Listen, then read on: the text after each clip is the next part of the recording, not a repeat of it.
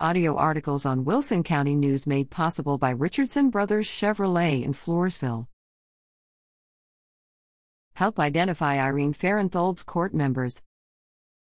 Irene Worland Farenthold is resplendent in her queen's attire with her attendants in this photo from 1929, shared by Irene's son, Jerry Farenthold, who said his mother was Floresville Peanut Festival Queen Tunip. The original image is in storage, Jerry explained, and may have information written on the back. He doesn't know the names of the attendants or who was King Reboog to Irene's Queen Tunip.